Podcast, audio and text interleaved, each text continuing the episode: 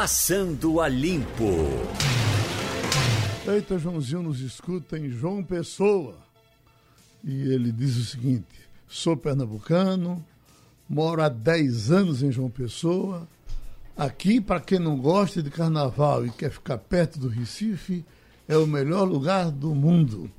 O custo-benefício para quem mora em Recife também é muito bom. Eu quero dizer que eu adoro João Pessoa, tá? É? Aliás, gosto tanto de João Pessoa quanto do litoral sul de João Pessoa. É verdade. A maravilhosa Costa Já do ouvi Conde. você falando bem disso fora do ar, inclusive. Não, eu, eu sempre que eu posso eu corro para lá, porque é um- são praias deliciosas e, e não são exatamente. é, eu costumo dizer que Jacumã e Tabatinga são como pipa sem aquela quantidade de gente. Você tem as falésias, você tem a água morna, mas você- quem quer descansar, não tem lugar melhor no mundo. Não. Eu estava num restaurante uma vez, lá em João Pessoa, Geraldo, e o garçom me, per- me perguntou: foi fácil chegar aqui? Eu disse, amigo, foi mais rápido que ir para Boa Viagem. O problema é você, pa- é você passar por Abreu e Lima. né? Exatamente. Mas você sabe que foi feito um trabalho, até uma, a prefeitura contratou uma empresa que fez uma sincronização dos sinais. E aquele engarrafamento terrível que havia Abreu Lima, não tem mais não, tá? Você passa muito, não é um, um caminho, Um um céu de né? brigadeiro. Mas hoje, porque você ficava, você começava o engarrafamento quase naquele portal, né? É, e de repente você, você hoje consegue numa velocidade um pouco mais reduzida, mas não é como estava mais não. Você chega relativamente bem na, na lá. Agora, Romualdo, você gosta mais do carnaval de perto ou de longe? Olha, Geraldo, de preferência, vendo o carnaval pela televisão. Eu não tenho muita, muita animação para o carnaval, não. Aliás, até para fazer reportagem eu gosto de ir. Mas quando termina meu tempo de reportagem, eu pego o meu jipe e vou para casa, Geraldo. Tá vendo aí? Aqui tem informação de Gildo. Ele diz o trânsito complicado, sentido paulista, engarrafamento na passagem da integração da Macaxeira. O que seria, né? Na BR-101. É, ô, ô, Geraldo, ainda nesse quesito carnaval e pegando exatamente essa opinião de Romualdo de Souza, não sei se você lembra que foi divulgado ah, há uns anos atrás, foi divulgada uma pesquisa encomendada pela CNT, a Confederação Na- Nacional de Você divulgou Transportes, essa pesquisa aqui. pelo Instituto Censo, que é um instituto sério, você sabe muito bem. E esse instituto aponta que quase 60% das pessoas não gostam de carnaval. 40% gostam. Bom, a gente vive num polo carnavalesco, que é o Recife, Desculpa, Olinda. de quem é o estudo, Wagner? É, é do Instituto Census. Mostra que a maioria das pessoas não gosta de carnaval, que é distância da folia. A maioria, de cada 10, 6 não querem saber É, da como você tem uma aglomeração grande de pessoas, você tem a impressão que todo mundo está ali. Exatamente. Mas existe uma quantidade enorme de pessoas que estão está na sua casa, nas suas casas, Uhum. repousando, ou está fora, ou fugiu da folia. E procuram um, um- um refúgio bem distante da folia, tipo uma cidade do interior bem calma, como por exemplo Garanhuns, Eu tô nessa. Gravatar. Essa é? mesma pesquisa, Wagner, é- é- era- a pesquisa era sobre coisas que a gente acha que todo mundo gosta. Isso, exatamente. né? É. Ela tratava de futebol. E tem uma, uma multidão que não gosta de Não, futebol. no futebol é o seguinte: a maior torcida do Brasil Exato. né, É a que é, não é gosta. superar, é a que não gosta. Exatamente. A maior torcida é a que não gosta É de que futebol. quer distância. Exatamente, não quer saber de futebol. Aí tem Corinthians e Flamengo disputando, né? Uhum. Mas a maior torcida do Brasil é exatamente daquela que não gosta de futebol. É porque a gente tem a sensação de quando está em um ambiente com muitas pessoas, acha que todo mundo está ali. É. Né? E não é assim. Então, como nós vivemos aqui num polo carnavalesco, Recife Olinda, e recebemos muitos turistas aqui, a gente acha que todo mundo gosta de, de, de carnaval. Mas não é bem assim. Isso acontece, inclusive, Wagner, com a rádio que a gente escuta. A rádio que- você escuta, se essa é o primeiro lugar. É. Todo mundo escuta ela, só você está ouvindo. Né?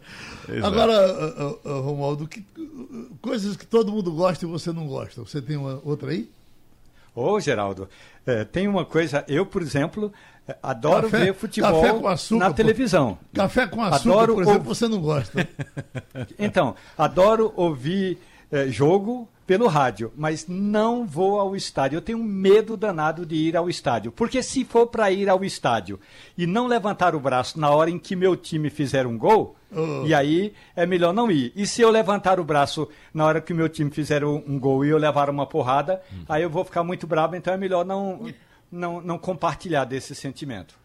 Falar em, levantar o braço, ah, a, desenvoltura ontem de Sérgio Cabral uh, na delação, né, ele está mais limpo, ele está mais saudável. Será que é aquela coisa que o Zé Paulo disse, que ele está querendo jogar os pecados na rua para ver se fica. Ô, ô Geraldo, para quem já vai com quase 300 anos de condenação, né? Ele tem que nascer, morrer e renascer algumas vezes. Umas né? três ou quatro vezes. Três encarnações, pelo menos, para cumprir a Exatamente. pena. Então, ele não tem muito o que perder, não. Ele tem que jogar para cima. Ele começou jogando logo a mulher dele, né? é verdade. A, pobre, a Adriana Anselmo já está aqui, disse que ela sabia de tudo, né? Do uhum. caixa paralelo.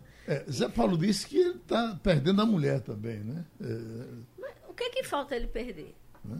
É. Ele já perdeu a liberdade, ele já perdeu o direito o pai político. Tá, o pai está vegetando há mais de Pois é, anos, e agora né? perder, perder a mulher, digamos assim, fora ter, ter perdido qualquer senso é. de, de probidade há muito tempo. Né? É, e lembrando... É, ele fala das corrupções que fez com com a boca tão cheia que você fica parecendo orgulho, que, né? que ele salvou uma criança. Uhum, exatamente. É bom lembrar que ele também prometeu devolver, nesse, nesse acordo de delação, cerca de 300 milhões de reais. 360. 360 milhões de reais. Você então, fica imaginando quanto roubou, né? É, é, já, é, é, a justiça já recuperou vários milhões de reais que estavam em poder de, de Sérgio Cabral. Dinheiro público, né? Inclusive aquela famosa mansão de Mangaratiba, um negócio espetacular, né? Faraônico lá na, na, na beira do mar. A, a justiça é, é, confiscou e o que se diz a boca miúda, Geraldo, é que, pelo menos no Rio de Janeiro, nas conversas que tem, é que o investimento dele, o investimento, vamos aqui, vamos uh, uh, utilizar de forma figurada, né, foi todo em diamantes. Uhum, Alguns né? foram bater no, no, no, anel da mulher dele. Não, né? Exatamente. É, porque então, ela gostava bastante joias. de joias, né? Exatamente. Teve caso assim de anel é, é caríssimo Isso. que foi confiscado, né? Uhum, Enfim. Exatamente. E tinha, inclusive, uma joalheria famosa que teve que entrar no meio da, da, da dos depoimentos para dizer o que é. Porque a joalheria provavelmente sabia que ele, como governador, não tinha como marcar com as joias que ele comprava para a mulher dele, né? Exatamente. Agora, Romualdo, o que se diz é tudo que ele tem documentado e de conhecimento está tudo penhorado. Ele não pode dispor disso para uh, dar uh, uh, ao governo. a pergunta é: será que tem. vai se chegar agora a, a, a uma coisa desconhecida, como as pessoas, alguns dizem que tem muita gente aí que roubou e está com o dedo uh, colocado debaixo da piscina? O Geraldo, é, no, em um dos, uma das partes do depoimento de Sérgio Cabral, já homologado pelo Supremo Tribunal Federal, porque o ministro desculpe, o ministro Luiz Edson Fachin é, leu a documentação e homologou, portanto, concordou com aquela delação premiada. Em uma das partes, ele nomina, ele relaciona as pessoas que receberam é, parte dessa propina, parte da propina que ele próprio mandava entregar. Entre eles, o ex-governador Pezão. Portanto, é, o, o, os 380 milhões de reais que ele vai devolver, isso é uma parte. A outra parte é quem participou desse esquema, que pessoas que receberam e que pessoas que pagaram. Também isso aí faz parte da delação premiada. Agora, é, conversando com uma pessoa que conhece muito bem de Sérgio Cabral, aliás, Sérgio Cabral foi senador da República, tinha um bom trânsito aqui no Congresso Nacional. É, Sérgio Cabral não vai morrer de fome depois de devolver os 380 milhões de reais, Geraldo. Agora, na coluna de Edilson aqui no Jornal do Comércio de Economia, chama a atenção o preço de água mineral. Água mineral é um negócio aí que vem rolando há um bocado de tempo e a gente não para para discutir esse, uhum. esse custo, né? Isso. Às vezes até supérfluo, porque você pode resolver a parada com. Uh, tratando da água da Compesa em casa. Uhum. Né? Uhum. Filtro, Mas, velho e bom filtro, é. né? Que quando eu era criança só filtro tomava água de filtro. É verdade. É, hoje, se você entrar aqui numa casa de classe média, ou até de pobre mesmo, e, e, e, não tiver água mineral, parece que não tem outra coisa. Parece eu, que não eu tem botei, água, eu né? botei aquele filtro automático. Eu deixei de tomar água mineral assim? lá em casa, sim. Faz uhum. muitos anos. Eu também. Eu vou dizer por quê, viu? A tal de trocar o botijão dá um trabalho. E, e outra coisa, Maria Luísa, a gente não tem uma segurança a respeito da, da higienização daquele garrafão. Aquele garrafão vai e volta quantas vezes? É verdade. Né? Então, não, você, é preciso que você tenha. transporte, a forma como ele é. Exatamente. É preciso que você tenha, de fato, um fornecedor de, de sua extrema confiança que você acredite que de fato aquele garrafão está sendo esterilizado. Porque você Uhum. comprar de qualquer fornecedor, você está arriscando. Eu já fiz teste, Geraldo, na minha casa. Le- Levei a amostra da água para a CPRH para fazer uma, uma avaliação da água. E da água que eu levei do garrafão, o resultado foi. é, é, é, ah, como é como foi o resultado mesmo? Col- Coliformes fecais. Impróprio Ah, para sim. consumo humano. Danou-se. A água deu imprópria para consumo humano devido à grande quantidade de coliformes época, fecais. No auge da crise do cólera, porque o que aconteceu em Pernambuco? Com aquela crise que nós tivemos, acho que na década de 90, a respeito do cólera, as pessoas passaram a ter medo de tomar a água da Compesa, né? A água que vinha da Isso. torneira. E aí começou a se popularizar de forma incrível a- o, o- o garrafão de água mineral para cima e para baixo. E nós fizemos várias matérias sobre inspeção sanitária, sobre água que era vendida como mineral sem ser mineral, porque tem a tal da água do chafariz, Aham. que os caras engarrafavam como sendo mineral sem ser mineral. Então começou-se a ter de tudo no mundo é, com relação à água mineral. Hoje existe uma fiscalização, uma vigilância. Agora, no meu caso especificamente, é mais o trabalho mesmo, porque é, é impressionante que você sempre, na hora que você mais precisa, o botijão está vazio. Sei se já aconteceu com vocês. Então, desde que eu instalei o, aquele filtro elétrico, né? Que tem uma série de garantias, você troca o, o filtro, é, é, tem alguns até que tem uma assistência técnica que a pessoa vai em casa Isso, trocar o, é. o, o, o Os refil. elementos filtrantes, né? Exatamente. Então, é, desde que eu, eu, eu realmente não tive mais, mais contato com essa, esse mundo da água mineral, não. Já Agora, faz uma anos. algum dia desses aqui, Mas é, eu- é só para fechar a notícia dele, é, Edilson bota aqui, que de uma água mineral para outra, há uma diferença de 450%. Não, é de, de um fornecedor para outro. Exatamente. Na verdade, é a mesma água, porque uma coisa é você tomar uma água importada, outra coisa é você, é, é tipo com os sais dos Alpes, outra coisa é você to- tomar uma água que foi engarrafada de uma fonte aqui na nossa região. Mas o que ele comparou foi, inclusive, mesma marca, a variação de preço superior a 450%. Ou Ô, seja, Geraldo. Oi. pesquisa. Olha, o Diário Oficial está saindo agora e tem notícia boa para seis municípios de Pernambuco. O governo liberou, acaba de liberar, recursos para o Plano Safra de Águas Belas, Caruaru, Pedra, Riacho das Almas, São Caetano e Venturosa. Eu li aí as 500 páginas, viu, Maria Luísa? Hoje, de- 500 é muito, mas 200 páginas eh, do Diário Oficial, sempre procurando uma boa notícia, que te- sempre tem uma notícia quente no Diário Oficial, e aí encontrei essa informação. O secretário de Política Agrícola mandou liberar recursos para esses seis municípios: Águas Belas, Caruaru, Pedra, Riacho das Almas, São Caetano e Venturosa, e é recurso que já está na conta da Prefeitura desde hoje de manhã, Geraldo. Muito importante essa notícia, Geraldo, para os municípios de Pedra e Venturosa, principalmente, que fazem parte da mais importante bacia leiteira de Pernambuco. Então, uma notícia de fato muito boa para o agreste pernambucano, nesse caso especificamente Pedra e Venturosa. Esse diário ainda sai eh, em papel ou já é digitalizado? Já digitalizado. Por volta de 5 horas da manhã, quem é assinante do Diário Oficial recebe uma informação no WhatsApp dizendo que o Diário Oficial está disponível. E qualquer pessoa pode ter acesso, não é só jornalista não. Qualquer eh, cidadão basta ter uma internet boa em casa que consegue folhear o jornal com muita facilidade, Geraldo. Agora, a gente falou da água, mas um dia desses, e eu queria chegar nesse assunto, passou aqui uma médica e ela disse que o que nós, às vezes, usamos sem nenhum cuidado, e é preciso ter cuidado, é o gelo. Que você compra em qualquer canto. Nessa época de carnaval, É. sobretudo, viu? Eu já comprei gelo sujo, rapaz. Uhum. Você vai, você vai tirando a terra, vai tirando uh, Aham. a- a- o que tem de dentro. E ela diz que você, por exemplo, você é, é muito comum você ter essas, esses baldezinhos, né? Sim.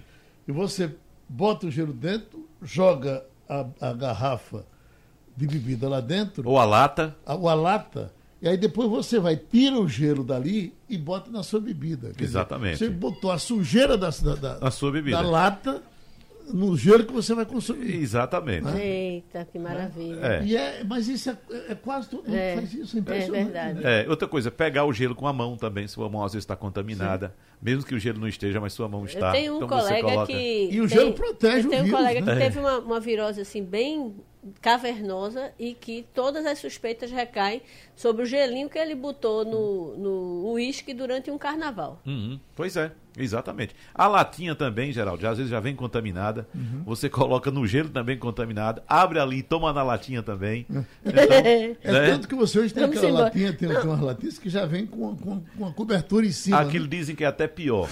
Porque às vezes as bactérias entram ali por baixo daquela cobertura dormir, e né? ficam protegidas ali, entendeu?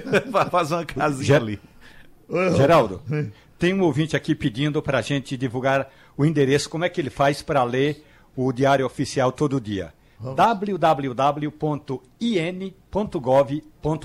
É só digitar IN de Imprensa Nacional, in.gov.br. 5 horas da manhã, o Diário Oficial está na sua mão, Geraldo. Olha, está aqui Walter, está em Boston. Ele diz: gente pernambucana, moro nos Estados Unidos e aqui praticamente não existe água em garrafa. 99% consomem as, as- a, a água da, Da, torneira. da rede pública. É. Inclusive, tem- Onde é? Onde no- é? no Boston. No, no Texas, tem uma lei que obriga, quando você senta na mesa do bar, o, o- o garçom vem e bota, independente de você pagar ou não, consumir ou não, ele já bota um, um copo de água, um gelo, para você consumir, claro, água Certo. de torneira. Ô, Geraldo. e nos hotéis se consome água da torneira. Aqui nós temos isso. Eu não sei como é que começou a prática lá em sua casa. Mas em aldeia, em várias casas que eu fui em aldeia, eu tomo água direto da torneira. Porque ela é Água- mineral. Porque é água mineral. Exato. Então abre ali a É, torneira e- agora e água você, boa. você confia no encanamento, então, né? É, exatamente. Porque não é, não é só da onde vem a água, é por onde a água passou até chegar na Mas hora que você consome. Me permita, não é nem o, encana- o encanamento, é o reservatório. A de aldeia é Também, quase- é, tudo, tudo A- é, A é aldeia lugar. Malu é quase 100% cacimba, né? Você tira da sua cacimba, trata bem dela, É. trata bem do reservatório, trata bem Olha, da sua caixa d'água e tá tudo Agora, bem. no Rio de Janeiro, qual o problema do Rio de Janeiro? Que o- a, a- população da capital consome água da rede pública. É. Então teve esse problema de contaminação da água lá e foi um pandemônio, porque lá não tem essa prática de você comprar o garrafão como a gente tem aqui. É, e, e assim, houve uma proliferação de alga, depois uma contaminação por detergente, que Aham. essa, essa é, uma, é uma coisa incrível, né? Como é que aquele detergente todo foi bater na água. E a população já faz semanas que, que tá tomando. Tomando não, que ninguém tá bebendo, né? É. Daqui a pouco, eu acho que vai acontecer no Rio, que aconteceu com a gente aqui. A febre do garrafão. Vê o que é isso, só, só para fechar esse assunto de água, antes que, que a gente se afogue. Paulo Júnior está em Camaragibe, né? aqui em Camaragibe, você veja, no lugar das, das águas minerais. Né? É. Aqui em Camaragibe, uma garrafa de água mineral custa R$ reais. Quer dizer, mais caro do que a Coca-Cola, né? Uma garrafa. De, de- Não, uma, garrafinha dessa. Certo, mas ele disse a quantidade, o não, ele volume? não, não botou IML aqui. o não. volume não, né? Mas- 300 e 500. Deve ser dessa de plástico, então, por aí. Né? É, deve ser de pasta de 300 Porque, na verdade, 500. você paga caro pela embalagem. É, Isso é um. Exatamente. Até porque uma garrafinha dessa, às vezes, é mais cara do que o garrafão. Exatamente. O Rodrigo Lima diz uma coisa aqui que a gente está se acostumando a conviver com isso. Ele diz: A minha avó sofreu uma queda em casa ontem por volta das 20 horas, está no Getúlio desde então, e a tomografia acusou fratura da bacia e fêmur. Ela tem 93 anos, está numa maca dura desde quando chegou no hospital. É assustador ver que outras pessoas também idosas estão com o mesmo problema nas macas e há mais tempo, há dias até. É uma parada. Ah, ah, tem aqui uma, uma advertência de que Bolsonaro não ligou para a chuva de São Paulo. Quer dizer, se ele aparecesse lá para dizer alguma coisa, eu ia dizer que ele estava falando política. Se ele não eu vai. nunca vi nenhum tá presidente reagindo, ligar para a chuva de São Paulo. Ah, mas tem. A de Minas, ele, a, de Minas Gerais. Não, mas, mas veja só, lá. a chuva em Minas Gerais foi muito, mas muito, Olha, muito pior que a de Em São Paulo. termos de, Mas a- em termos de tem- morreram mortes, 50 e tantas mais de pessoas. 50 pessoas, Mas a, né? a- a- mas a de São Paulo, a de São Paulo foi muita chuva também. Agora, eu, vi muita crítica ontem. Aliás, quando a, a- a água bate assim de forma exagerada, as pessoas não pensam que água demais Não tem cidade no mundo que suporte. Que aguente, né? Exatamente. Até porque cidade foi construída para ser cidade. Então, quando você constrói uma cidade, você, Você diminui caminho a do rio. impermeabilização da, Tudo da- da- da- do solo. Ao contrário, aumenta, né? Impermeabiliza mais o solo. Você deixa o solo sem. Não, não, não, não. Diminui a impermeabilização. Diminui, ou seja, Mas a a capacidade de absorção. Absorção da água. Impermeabilizar é você impedir a absorção, não é isso? Exatamente. Sim. Então, você aumenta a impermeabilização. Isso. Torna mais perme... menos permeável. Exatamente. Menos Isso. permeável. Deixa. eh, Com relação a São Paulo, além da chuva ter sido eh, muito eh, forte numa, numa, numa coisa só, tem a questão da cidade ter canalizado todos os seus cursos d'água, fora os dois principais, né, que estão lá. A maioria dos canais foi realmente impermeabilizada e com isso ele não, a água não tem para onde correr. Mas me chama a atenção que, apesar de tudo isso, você teve a cidade parada, você teve voos cancelados, mas você não teve o volume de mortes e de deslizamentos que você teve em Minas. E de destruição. Vários bairros de Não, Belo Horizonte Minas foram teve destruídos. cidade que virou. Pelo, teve é, é, avenida principal Sim. uma- que simplesmente virou uma cratera lunar. Que Então.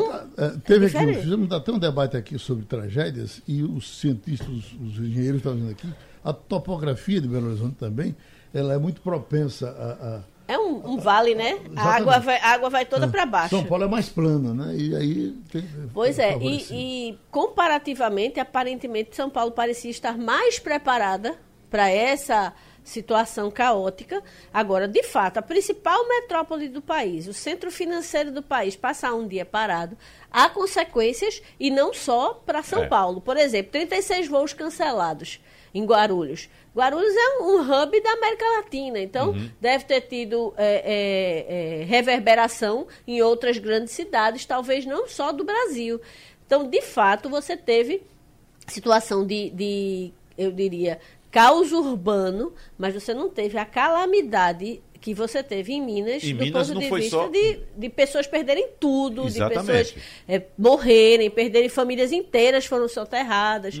Foi bem, bem Uhum. Minas foi avassalador. capital e interior. E interior, é. E interior. Foi uma tragédia em Minas Gerais. Inclusive, no mesmo espaço de tempo que, eh, de, de chuva de São Paulo, eh, ontem, Minas Gerais recebeu o dobro de chuva.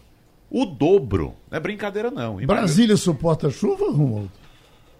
Olha, Geraldo, apesar de ser uma cidade planejada, tem áreas, tanto aqui no centro da cidade, que a gente chama de plano piloto, como na periferia, eh, que, em geral, alagam. Por exemplo, no centro de Brasília tem uma região chamada de Eixinho, que é aquela região que está abaixo do grande eixo, eh, que são as chamadas tesourinhas. Você passa por um viaduto por baixo. Então, em geral, tem alagamento por ali.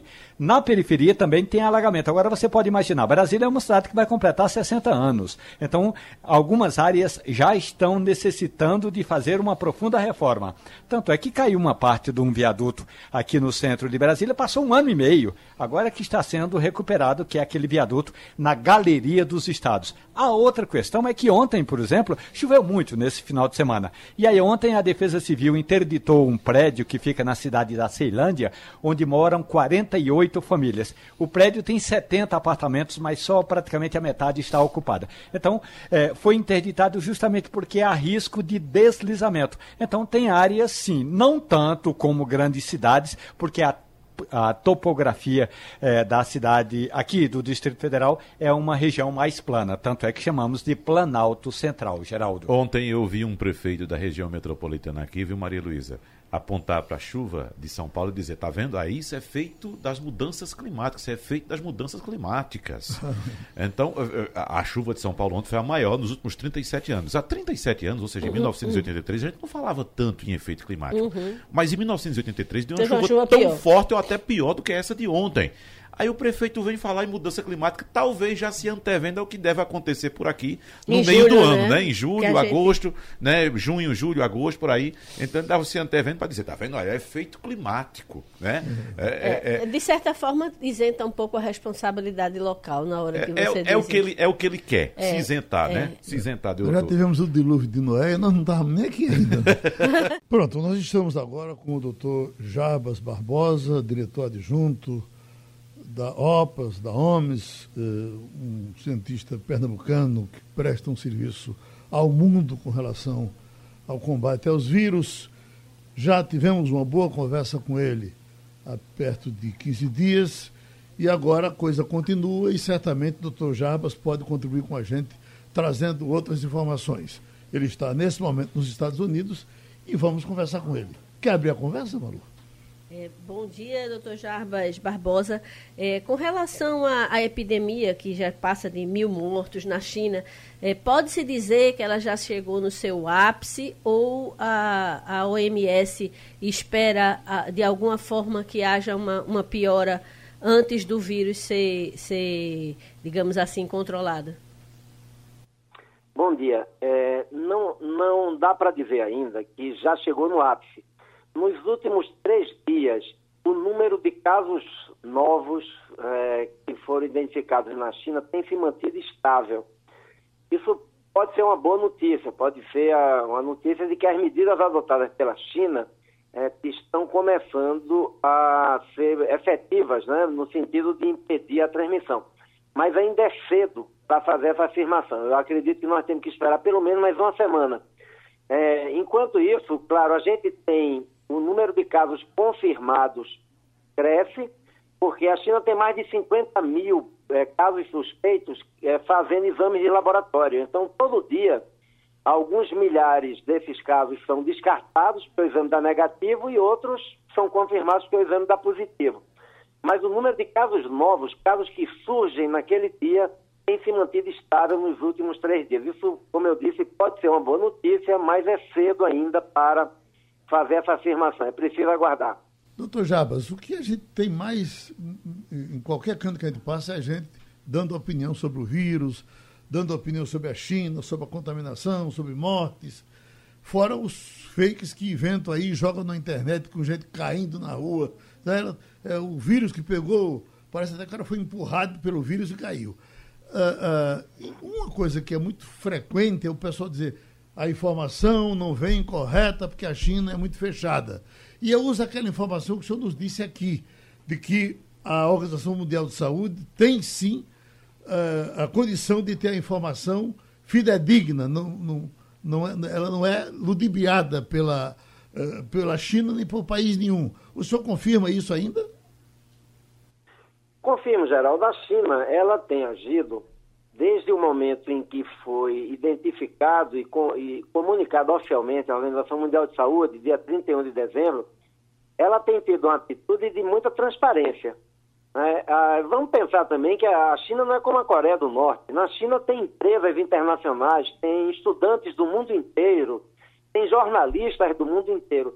Esses vídeos que circulam com pessoas caindo na rua, isso é absolutamente mentiroso. Esse vírus, Geraldo, ele, ele produz um quadro de uma.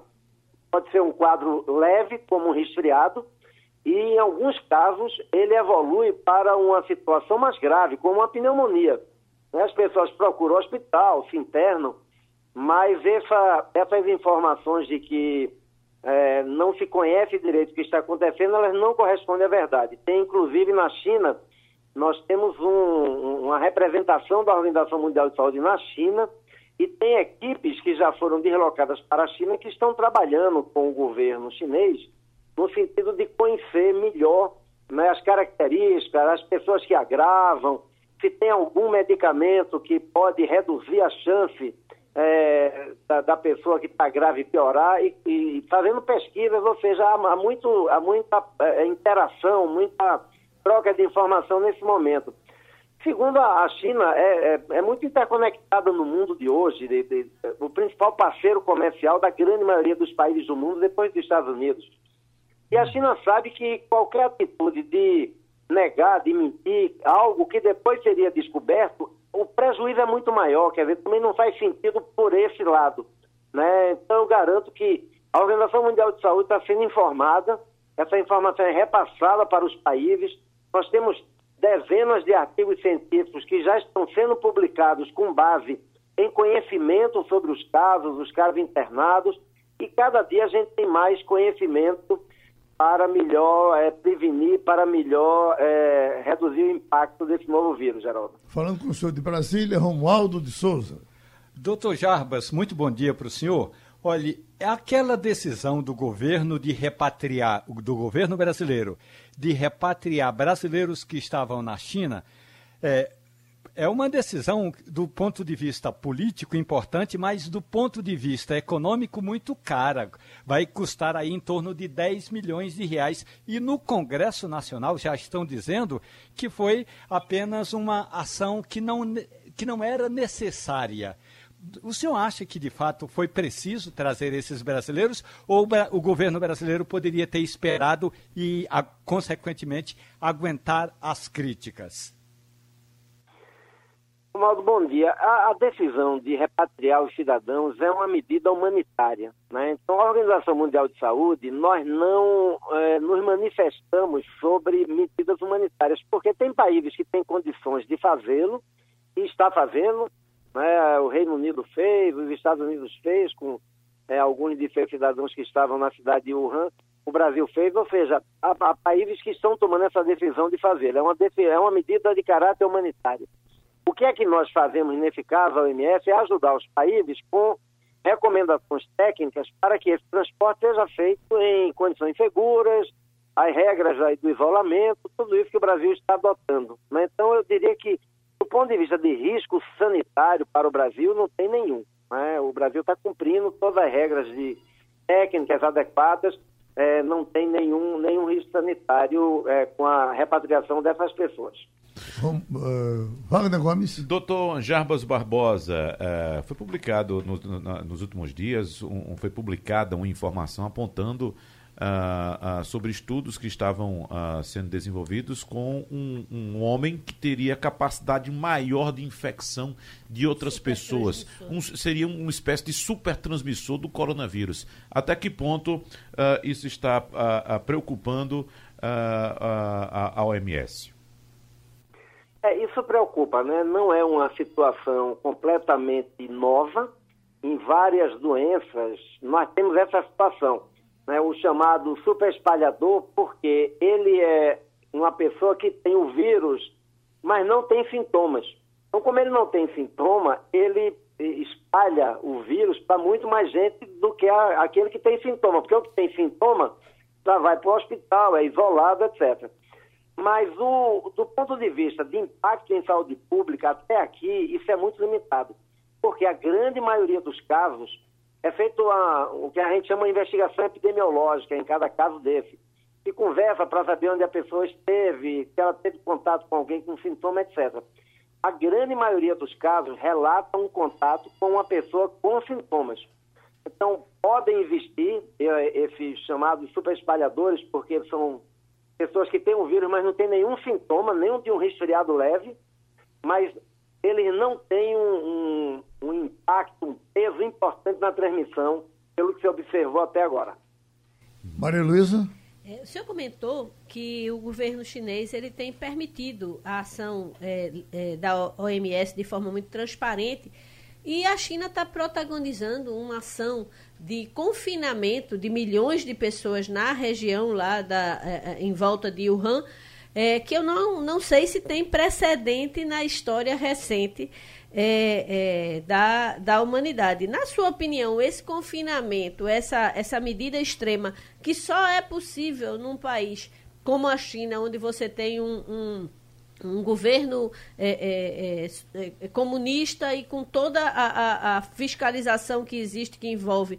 É, é, o senhor acredita que essa ação de confinamento está sendo importante nesse combate ao, ao, vírus? Porque isso pode servir meio que de lição para o resto da humanidade, né? São, realmente, como você falou, são medidas que nunca foram adotadas antes, né? Então, nós precisamos aí de um pouco mais de tempo para avaliar a eficácia. Nós sabemos que medidas desse porte, elas não são sustentáveis ao longo do tempo. Elas podem ser tomadas durante um período curto de tempo, né? A China é, modificou o, o, o, feriado, né, que já ia ocorrer em relação ao Ano Novo Chinês. São medidas extremas que foram adotadas, medidas que demonstram uma uma decisão muito forte de parar a transmissão o mais rápido possível. É, precisa avaliar bem o impacto dela. Mas há várias outras medidas que a China tem tomado, né, que, são importantes de recomendar à, à sua população medidas simples de lavar as mãos muitas vezes, né? As mãos é, é por onde a gente mais transmite e mais a gente é, pega os vírus respiratórios. Né? Porque quando uma pessoa tosse ou espirra e cobre a tosse ou espirro com a mão e depois aperta a mão de uma pessoa, pega numa maçaneta, pega num corrimão, aquilo vai deixando o vírus. Se outra pessoa toca naquela mesma superfície logo depois e depois toca na face, a gente pode ter a transmissão dos vírus. Muitas vezes a gente não percebe, mas tem estudos que demonstram que uma pessoa toca na face, no rosto, mais de 100 vezes durante o dia. Então, as mãos são um elemento importante. Lavar muito as mãos é, é fundamental. Segundo, é ter é, o, o, cuidado de quando tossir, proteger com um lenço descartável é a melhor maneira a tosse. E jogar fora aquele lenço depois, a tosse e o espirro. Né? E lavar as mãos depois que fizer isso. E terceiro, evitar ter contato com pessoa doente. São medidas relativamente simples de implantar, que têm sido implantadas em larga escala na, na China e nos países é, perto da China que tem tido já casos secundários, como a gente chama, né? É, Singapura e a Coreia tem poucos casos, cada um tem 20 e poucos casos, mas metade desses casos são pessoas que viviam na mesma casa de quem tinha viajado para a China. Então, é, foi um caso que a gente chama caso secundário. Então, essas medidas todas que a China está tomando devem ser feitas. A China tem cobrado, eu estava numa reunião na Organização Mundial de Saúde até domingo, e o representante da China fez uma, uma intervenção muito é, importante, cobrando mais solidariedade e menos restrições. Né? Isso eu creio que é importante porque a, a segurança sanitária do mundo se baseia na transparência e na solidariedade. Se um país sabe que vai sofrer sanções econômicas, que vai sofrer é, barreiras, ele vai pensar três vezes antes de comunicar que tem um vírus novo circulando entre eles. E vamos lembrar que um novo vírus pode aparecer em qualquer país do mundo. Então, eu creio que é, é importante nós pensarmos que, nesse momento, quanto mais solidariedade houver internacional para que as medidas na China consigam ser efetivas e impedir a transmissão, isso protege o resto do mundo. Uhum. Wagner? É só, é só para reforçar, doutor Jarva, essa questão do cuidado com as mãos, como o senhor bem citou, quando a gente tosse, quando a gente espirra, a gente lembra também quando vai ao banheiro, principalmente um banheiro público. Mas é bom lembrar que nós estamos vivendo a era da tecnologia e também a era da biometria. Então fazemos muitos serviços com as mãos, por exemplo, em caixa bancário, Maria Luísa. Quando a gente vai fazer um saque, a gente pode fazer hoje somente com a palma da mão, sem usar cartão, sem usar nada. Não é isso? A gente mesmo é, registra o ponto aqui na empresa e a entrada. Com a pontinha do dedo. Quando você também vai, por exemplo, um atendimento médico no hospital, numa clínica, você vai, você é, é identificado pelo seu plano de saúde com a pontinha do seu dedo, no equipamentozinho lá. Então todo mundo coloca o dedo ali e você precisa ter muito cuidado, porque se você leva esse dedo ao seu olho, ao seu nariz, à sua boca, você pode estar se contaminando. Então, é só um alerta para mostrar para as pessoas, doutor Jarbas, o quanto nossas mãos são utilizadas hoje e a possibilidade que nós temos de contaminação através das próprias mãos. Agora, doutor Jarbas, para a gente fechar, com relação a, a. Nós já temos muitos casos de curas. Ah, tem um levantamento aí de quantas pessoas foram curadas e quanto e quanto tempo essa doença durou eh, em cada pessoa?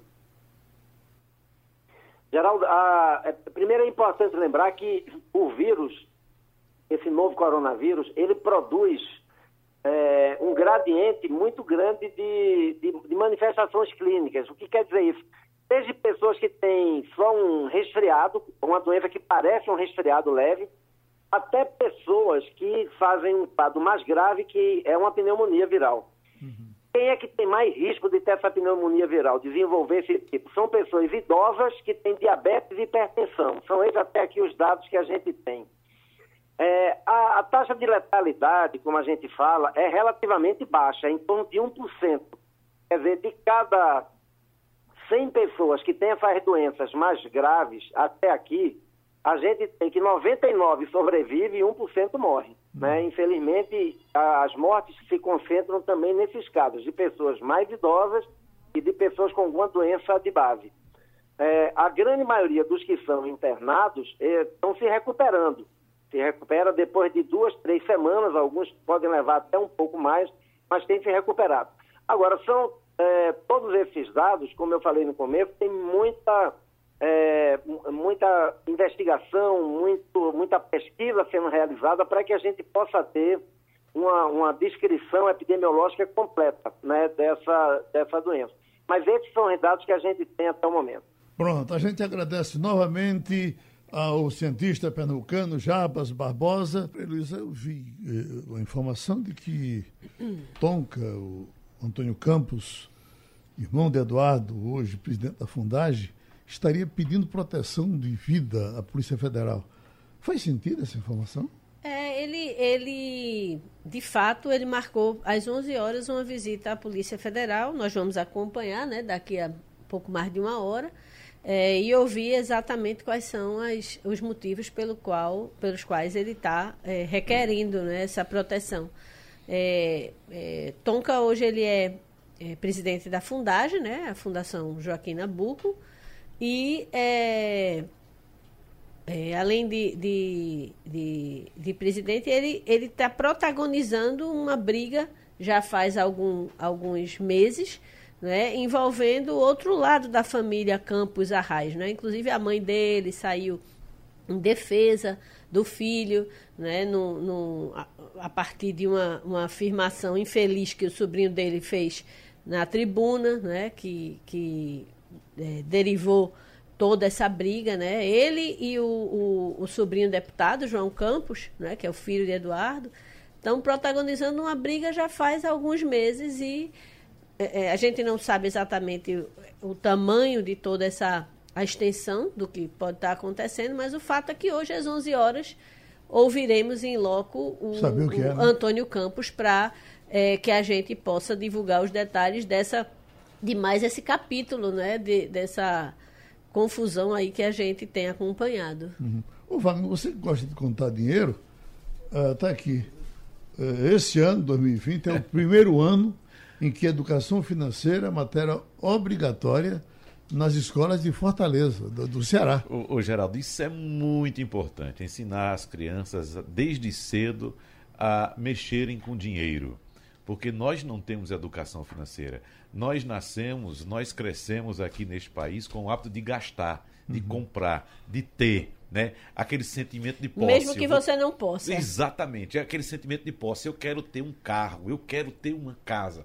Você sabe, primeiro você deveria, você tem todo o direito de querer ter um carro, querer ter uma casa, querer ter outro objeto, o celular mais caro do mundo, você tem todo o direito. Mas o mais importante, antes de tudo isso, é você aprender a lidar com o seu dinheiro quanto você ganha e quanto você pode gastar e quanto você deve reservar, investir, guardar para o seu futuro. É, eu, eu fico bem impressionada. Eu, eu, sou uma pessoa muito, do ponto de vista financeiro, eu sou muito caxia, sempre, sempre fui muito controlada. Mas eu fico impressionada como realmente as pessoas se seduzem pela essa pela ostentação. Isso, eu acho que não exatamente. deixa de ser. Há pouco é. tempo eu vi uma história de um, um, uma, um, um pai que deu de presente para um filho um carro. O filho não mora com ele, mora com a mãe. E eu disse assim, na verdade, ele não deu um presente, ele deu uma despesa. Uhum. Porque quem vai pagar o IPVA, quem vai pagar o seguro, quem vai pagar a gasolina, quem vai pagar a revisão, uhum. não é ele. Então, quando você compra um carro, você não está comprando só um, um veículo para levar é, de um canto para o outro. Você está comprando uma quantidade enorme de dívidas novas que vem você junto tá com ele. Você está comprando uma dívida, é, não, Além da dívida do carro, você está comprando uma dívida com o governo, uma dívida com a seguradora, uma dívida hum. com o posto, ah, é. uma dívida com a, com, a, com a concessionária que a cada seis meses você tem que ir para fazer a revisão. Enfim, são coisas que não estão, que você não, não, não, não bota na sua no seu caderninho, mas uhum. que tem que colocar. Porque Exatamente. é isso que, que nós no Brasil não temos. A gente, ah, a parcela cabe no meu, no meu, no meu salário, eu quero. É. E não é assim. É porque nós temos tantos problemas com a aposentadoria, Geraldo. Uhum. Nossos problemas com a aposentadoria, grande parte dele vem dessa falta de educação financeira. Né? Se as pessoas aprendessem desde cedo a poupar, a guardar dinheiro, a se planejar, a situação no futuro seria um pouco diferente. Mas a nossa cultura consumista, o nosso é, é, nossa cultura patrimonialista de querer ter, de ter que ter alguma coisa, né? Às vezes até como Maria Luísa falou, por uma questão somente de ostentação, isso prejudica muito o futuro da gente. A gente não pensa no futuro, pensa somente no presente. Pois não? é. Agora, já que a gente está falando de dinheiro, tem uma história aqui de dinheiro fácil. Diz que um morador do Recife e outros três apostadores acertaram os 15 números da Loto Fácil uhum. é, sorteado na segunda-feira ontem. Tá? Então, não sei, foi vocês? Não. Vocês jogaram não. Vou morrer de inveja de mim que eu vou acertar a Mega Sena amanhã. Ah, é?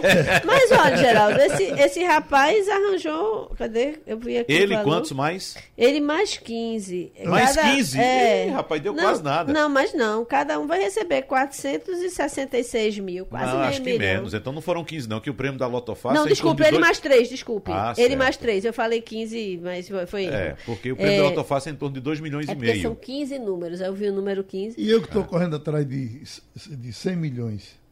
Que, que vai ser o prêmio amanhã. Agora, deixa eu lhe dizer uma coisa. Eu, sou, eu, eu não jogo, né? Eu, eu costumo dizer que eu realmente, eu, às vezes as pessoas até brincam, perguntam se é por questão religiosa, não. Eu convivi com uma pessoa que todo dia fazia uma fezinha. Não era viciado em jogo, mas uhum. gastava pelo menos, sei lá, 10 reais assim, por dia fazendo uma fezinha no jogo do dia. Aí eu fiquei imaginando se ao longo da vida daquela pessoa ela tivesse é, é, poupado é, 300 reais por mês, que é 10 reais, estaria rica no final da vida, não ia uhum. talvez nem precisar muito do INSS. Eu, eu conheço um camarada que ele guarda ia ganhar tudo, mais do que a tudo quanto é documento de papel e ele joga loteria esportiva e tal, desde que surgiram. Ele tem, Wagner, um quarto cheio de cartões. Ele nunca tirou nada. Agora Desde vá somar o que ele há, gastou. Há 40 anos. Some o que ele gastou é. e, e, mais, adicione juros, correção pelo esse período todinho. Porque você, se você tem, se você tem, sei lá, um gasto de 300 reais é, é, ao mês com algum tipo de, de aposta desse tipo, você anualiza, coloca os juros em cima, faz um investimento conservador, não precisa ser nada muito agressivo, não. Você não, depois de 30 anos, você tem um dinheiro. E se você olhar, Geraldo, para nossa nosso sistema de previdência aqui no Brasil, a gente percebe que, é, claro, uma classe de brasileiros vive muito bem com sua aposentadoria. São aposentadorias milionárias. Nos países desenvolvidos, a aposentadoria te dá o mínimo necessário para você sobreviver. Se você quiser, de fato, ter dinheiro no futuro, você tem que poupar, fazer uma, uma, uma reserva, um investimento, um fundo de previdência privado separado ao longo de sua vida. Aí você adiciona a aposentadoria que você vai receber. Bom, meu prezado Romualdo de Souza, falando ainda em dinheiro, está aqui a manchete. Lucro do Itaú sobe 10,2% e alcança 28 bilhões e 400 milhões de reais. O interessante é que isso acontece quando a taxa de juros está lá embaixo e o que se diz é que o banco ganha muito dinheiro com a taxa de juro alta. Uhum. Quer dizer, mesmo com essa queda, o banco está tendo esse lucro fabuloso. Mas esse lucro, Geraldo, é relativo ainda a 2019. Uhum. É 2019 e a taxa de juros começou a cair a partir do segundo. caiu mais fortemente a partir do segundo semestre de 2019. Pode ser que, para esse ano de 2020, o lucro do, do Itaú diminua por causa, evidentemente, da taxa de juros também. Tá vendo? É um detalhe importante no lucro do banco, ou desses bancos todos, é a questão dos serviços que os bancos prestam. Não é apenas o dinheiro que o dinheiro que o banco empresta, mas, por exemplo, as taxas que cobram, que os bancos cobram para oferecerem serviços. Uhum. Essas taxas continuam altíssimas, ou seja, houve uma elevação muito grande em relação à queda do juro praticado pelos bancos, Geraldo. Eles trabalham com seguros, né? Seguro de saúde, é, com previdência, com um montão de coisa, né? E ainda tem as taxas que cobram quando um, um cheque é devolvido, quando. Bom, cheque se usa muito pouco, ele não não está preocupado com isso. Agora tem outras formas também, Wagner, porque quando você faz sua negociação toda pela internet, o banco praticamente não ganha, não ganha dinheiro com você nas taxas. Né? Ô, Geraldo, o banco sempre ganha. Na, na, mesmo na internet? Mesmo na internet, sempre ganha. Porque é o seguinte, quando você vai fazer, vai pedir um empréstimo ao banco, Geraldo, ele tem lá a, a, gente está discutindo muito a questão do cadastro positivo, uhum. mas os bancos já têm, o serviço de proteção de crédito já tem uma espécie de score para identificar uh, o quanto você é bom pagador, certo? Então você que é bom pagador, Geraldo, você que paga sempre suas contas em dia, você tem um score elevadíssimo, o banco é louco para lhe emprestar. Outra pessoa que não tenha o hábito de pagar suas contas em dia, tem um score lá embaixo.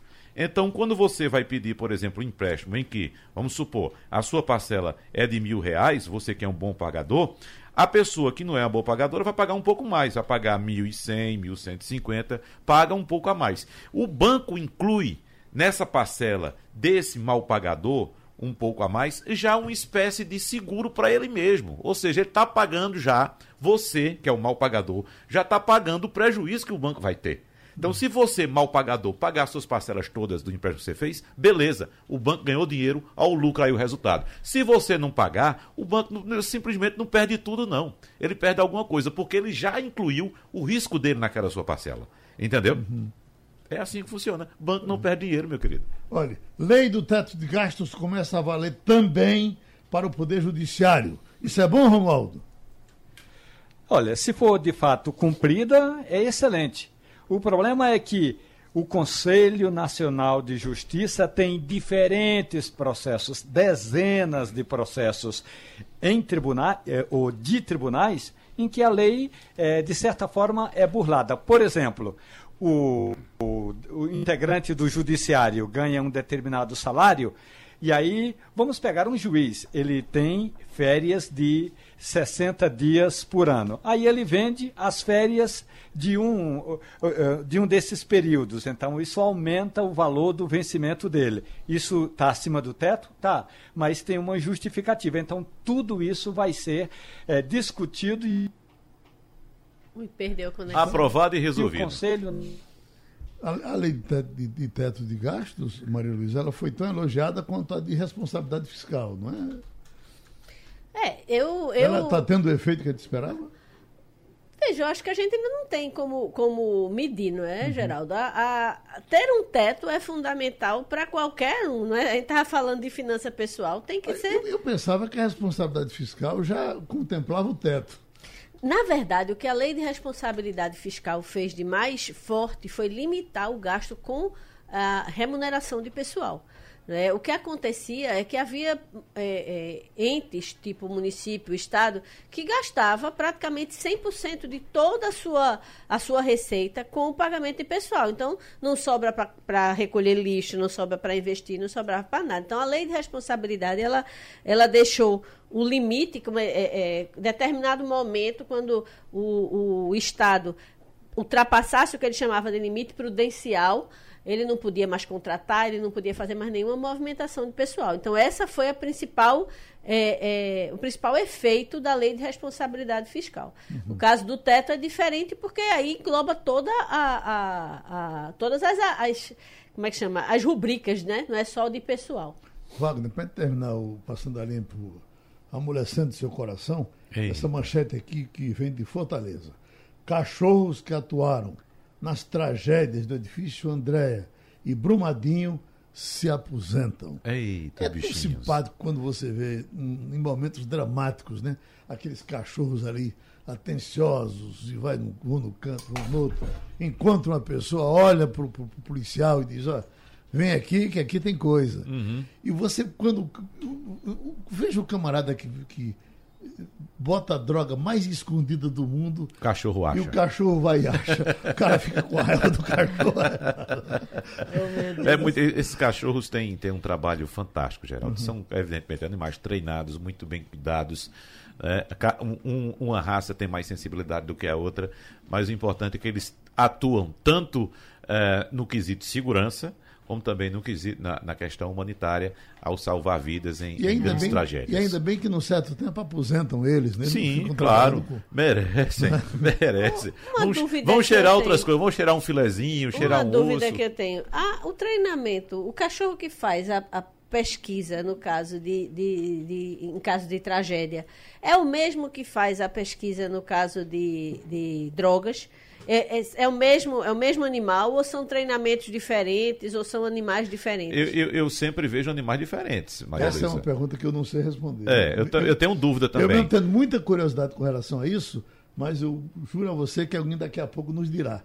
Porque Eu acho que o treinamento é diferenciado. É. há, uma, há, um- há uma suposição de muita gente. Porque são de que- especialidades bem diferentes. Né? ele vai buscar gente, é um cheiro diferente. É. Vai buscar droga, é outra, outro aroma. Não, outra e ele coisa. detecta tanto gente que está viva quanto gente que já morreu. É Exatamente. impressionante, Não né? tem gente é que diz que o cachorro que, que, que detecta droga é porque ele já, ele já é viciado em droga. Ele vê o cheiro, aí corre para lá. Isso não é confirmado. Os. Não, viciado que não. Ele detecta o, o, o, O que ele quer é uma bolachinha que o camarada dá a ele depois. que ele Exatamente, e pega. exatamente. E aí por isso ele faz qualquer É por isso que no treinamento a- o, o adestrador a- apresenta a ele o cheiro da droga, por exemplo, e dá também a comidinha para ele, a bolachinha lá, o biscoitinho para ele. Uhum. Entendeu? Então ele, ele associa o cheiro da droga ao biscoitinho. Por isso que eu acredito que no caso de salvamento de vidas de pessoas humanas, ele deve sentir outro cheiro, cheiro É de outro gente, tipo é de outra coisa. Maria Luiz, fecha agora com a gente. Qual foi a, a- a enganação mais, mais eficiente que você descobriu até agora na internet? É você diz, puxa vida, inventaram isso? Geraldo, eu acho que o mais impressionante que eu já vi são aquela, aqueles vídeos que eles chamam de deepfake, que botam a pessoa para falar o que ela não disse. Esse, para mim, eu fiquei muito chocada. A primeira vez que eu vi era um vídeo de Obama fazendo um discurso completamente nonsense que nunca foi feito. A boca mexia como se ele estivesse falando aquilo, você ouvia e era tão. é, é, você percebia em algumas horas que não era perfeito, mas você percebia porque eu estava vendo numa tela grande. Quando você está vendo numa tela pequenininha de celular, só aquele quadradinho ali, passa fácil. Olha, né? por falar em enganação de celular, a gente sabe que nesse fim de semana nós tivemos enganação por internet, melhor dizendo, nós tivemos é, o caso de Ciro Bezerra, Clonado. né, Ah, que foi clonado. clonado. É bom, que- eu disse aqui no rádio uma vez, ligaram para mim, Geraldo, dizendo que era da produção de Fátima Bernardes e estava me convidando para dar uma entrevista. né? Aí eu, como é essa história? Não, que, mas como vocês me acharam? Não, que a gente fez uma pesquisa no WhatsApp, descobrimos que o senhor tem um trabalho importante, queríamos convidar para dar entrevista. Tá, aí como é esse procedimento? Não, a nossa produção vai mandar um e-mail para o senhor, mas agora nós estamos mandando um código de verificação para o seu celular. Né? Essa é uma questão de segurança para os nossos convidados. Disse, como, é, como é esse procedimento? Não, o senhor entra no seu celular agora e me informa o código que o senhor Eita, recebeu. você disse, ia meu ser amigo, clonado. é, eu dei a carta. Você sabe com quem está falando, você sabe com a minha atividade. Você acha que eu já liguei alguma vez para um convidado meu para me dar uma entrevista e pedir um código de verificação? Né? Você acha que eu sou algum imbecil? Pô, desligou o telefone. Eu pensei que você dito. Aí, resultado, Bota eu fui- fatinha aí para falar comigo.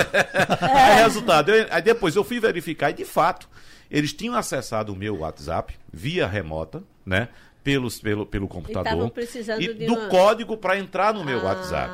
Então você, quando receber uma, uma, uma, uma proposta dessa muito Clique boa, aqui. muito boa, pedindo para. Certamente Ciro caiu. O nosso colega também aqui da TV Jornal, Carlos Santos, também caiu. Veja só, Geraldo. É, A, a, a mensagem que o cara Sabe é? manda. Ciro, todo convite que dão a ele, ele vai. É. Galo da madrugada, homem da meia-noite. Ele ultimamente foi recebeu um convite para Arco Verde, tava lá. É, antes de perguntar se ele aceita, ele já está aceitando, né? Já vai. Aí, antes de perguntar o código, ele já foi passando. Não, já chegou o código, tome logo aqui. O que aconteceu com o Carlos Santos também aqui, veja só. O que é que o bandido manda? Boa noite, pode falar? Tava precisando de um favor urgente seu. É que fiquei de fazer um pagamento hoje, porém já fiz umas transferências e meu limite diário excedeu. Não consegue fazer para mim e amanhã assim é, é consegue fazer para mim e amanhã assim que meu limite voltar eu já transfiro para você. Aí eu já sabendo da conversa, eu disse, tá certo. Aí ele pergunta, o bandido, em qual conta você tem banco? Aí eu botei logo para arrebentar. Bradesco, Banco do Brasil, Caixa, Itaú, Santander, HSBC, Citibank, botei logo tudo. Ele, beleza. Precisava transferir 1.890.